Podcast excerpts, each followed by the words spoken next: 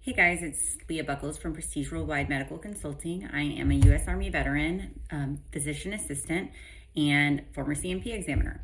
So I wanted to come on today and discuss buddy letters and how they can be important to um, your medical information for your VA claim, right? Um, not only for your medical information to give whoever's assisting you, if if you receive assistance from your private doctor or your VA doctor or um, a medical expert like me, some insight into kind of the history of your injury or your illness, right? It also gives the people over at the VA, the raters or whoever's adjudicating um, your situation, some additional history on the injury as well. So, buddy letters can be very important. They're not required. Um, many people will use buddy le- letters in support of their claim. They're also called, uh, the formal term would be statements in support of claim or lay statements. Um, but most veterans refer to these as just buddy letters, right? So, these documents can kind of show a snapshot in time of what you know happened in service, what your life has been like post service. Um, and there's a lot of different pieces that I think are important that I'd like to outline today, right? So I'm not an accredited agent or a VSO or an attorney, right? I'm a medical expert. So um, you always want to get your claims advice. This is just a disclaimer. You always want to get your claims advice from those guys.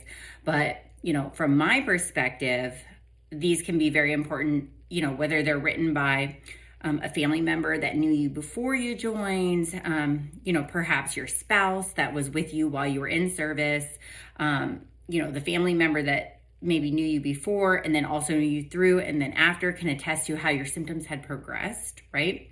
Um, battle buddies, your supervisors, perhaps it's how how bad is your condition now right um, maybe your supervisor supervisor is going to write a statement saying you know how is your work performance? If you're um, you know you're sleeping on the job if you've got sleep apnea and because you're too tired dur- during the day things like that right?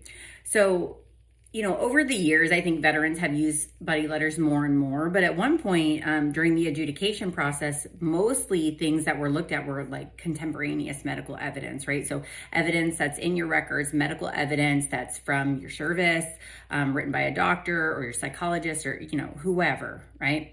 Um, but that is not always required to show that an injury happened in service, right? So there's a lot of veterans that just don't want to get seen because they have um, you know, the stigma of military service, right? When I think I've talked about this in prior videos, you know, I myself, when I was a private and I was in the 82nd, you know, it was very frowned upon to go to sick call, right? And so we just sucked it up and we went to PT and we didn't go and we didn't get seen. Um, and so perhaps in a situation like that, you know, maybe you rolled your ankle several times, maybe you hurt your knee, maybe your back hurt, maybe you were flipping tires and, um, you know, during PT and you really hurt yourself. And you might have a battle buddy that was in your squad that can write a report or write a note that says, hey, you know, I was with Private Snuffy. Private Snuffy injured himself, you know, and complained about it for months, right?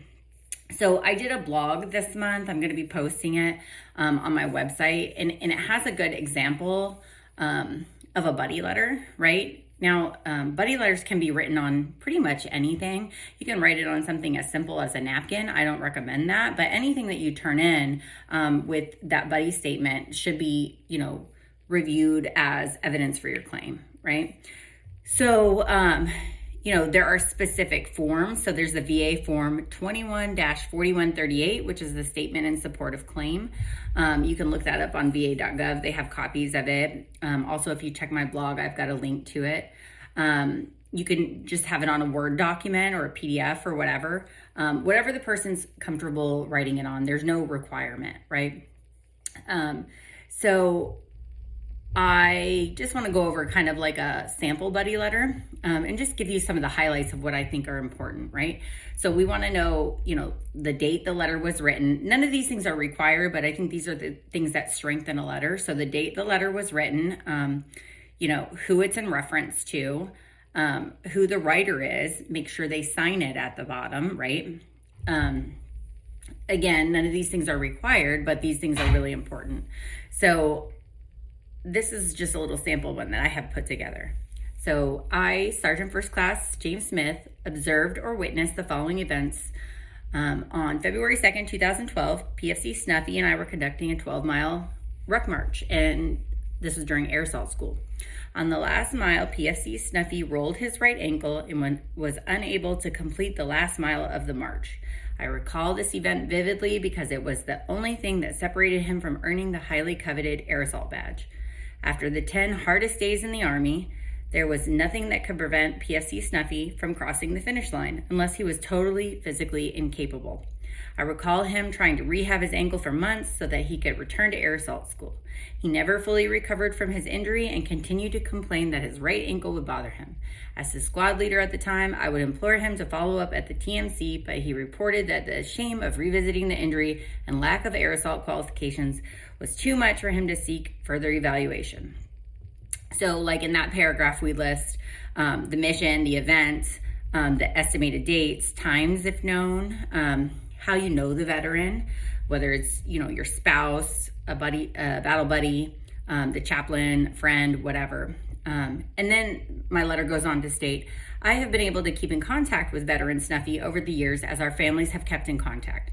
I know firsthand that he has continued to suffer from ankle pain since separating from service. I observed the beginnings of his symptoms and when they started on that infamous day during Air Assault School. Um, next, as his supervisor, I witnessed him struggle with running and even just walking at times due to his continued ankle pain. I have also observed him ice his ankle and wear a brace he purchased from the PX. Um, and then the person's going to end the statement and say, I certify to the best of my knowledge that my statements are true and accurate. You may contact me at the phone number listed below. And then they're going to sign it. Right. So none of those things are required. And I think that would probably be one of the most detailed buddy statements um, that I've seen.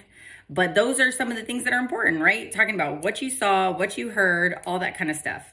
Um, if you have somebody that says, like, they didn't know you in service. Now, let's say you served in 1995. You met somebody in 2005 and you say, Oh, I injured my back um, back in 95 and I, and you know, you complain about it to them a lot. If they're writing a buddy statement saying, Hey, I didn't know them in service, I knew them 10 years after, but um, they've complained about their back. Uh, that they injured in service. Now that may be helpful to show like what's currently going on, but it's not necessarily going to tie the. It's not like an eyewitness statement right? Even an eyewitness statement isn't 100% necessary, but like if I heard, um, you know, if you were my battle buddy and maybe I didn't see you roll your ankle, but you complained about it to me every single day while we were on active duty, that would probably be a pretty good statement because it was during that snapshot in time of active duty, right? Um, so at any rate, um, I hope you guys enjoyed this video. Um, I think buddy statements are awesome. They can really help people.